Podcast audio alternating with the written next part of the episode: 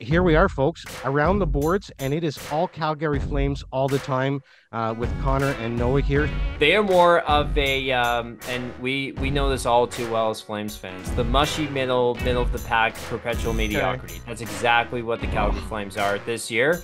Jonathan Huberdeau, guys. He's uh, Connor. Do you want to take this one first?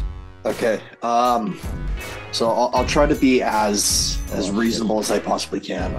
Okay. Um, I love the start of this. I'm loving it. Oh, that's right. Um, let's well, here. So, so if if I was going to be honest here, uh, I probably wouldn't be on for very long.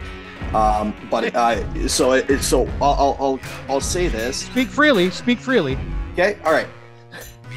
Get them the fuck out. But the reason why they are in still surprisingly in the wild card spot in Midland is because of guys like Connor Zary and Martin Pospisil and calling guys like Coronato, Wolf, etc. You have to get into a trade that happened between the Brigands and the Dragons, and that is both Marty's team and my team as well. And uh, just for content, the, uh, we neither one of us really like the trade. No, just for content. no, no. We both hate the trade thing. It's absolutely ridiculous. Don't even know why it happened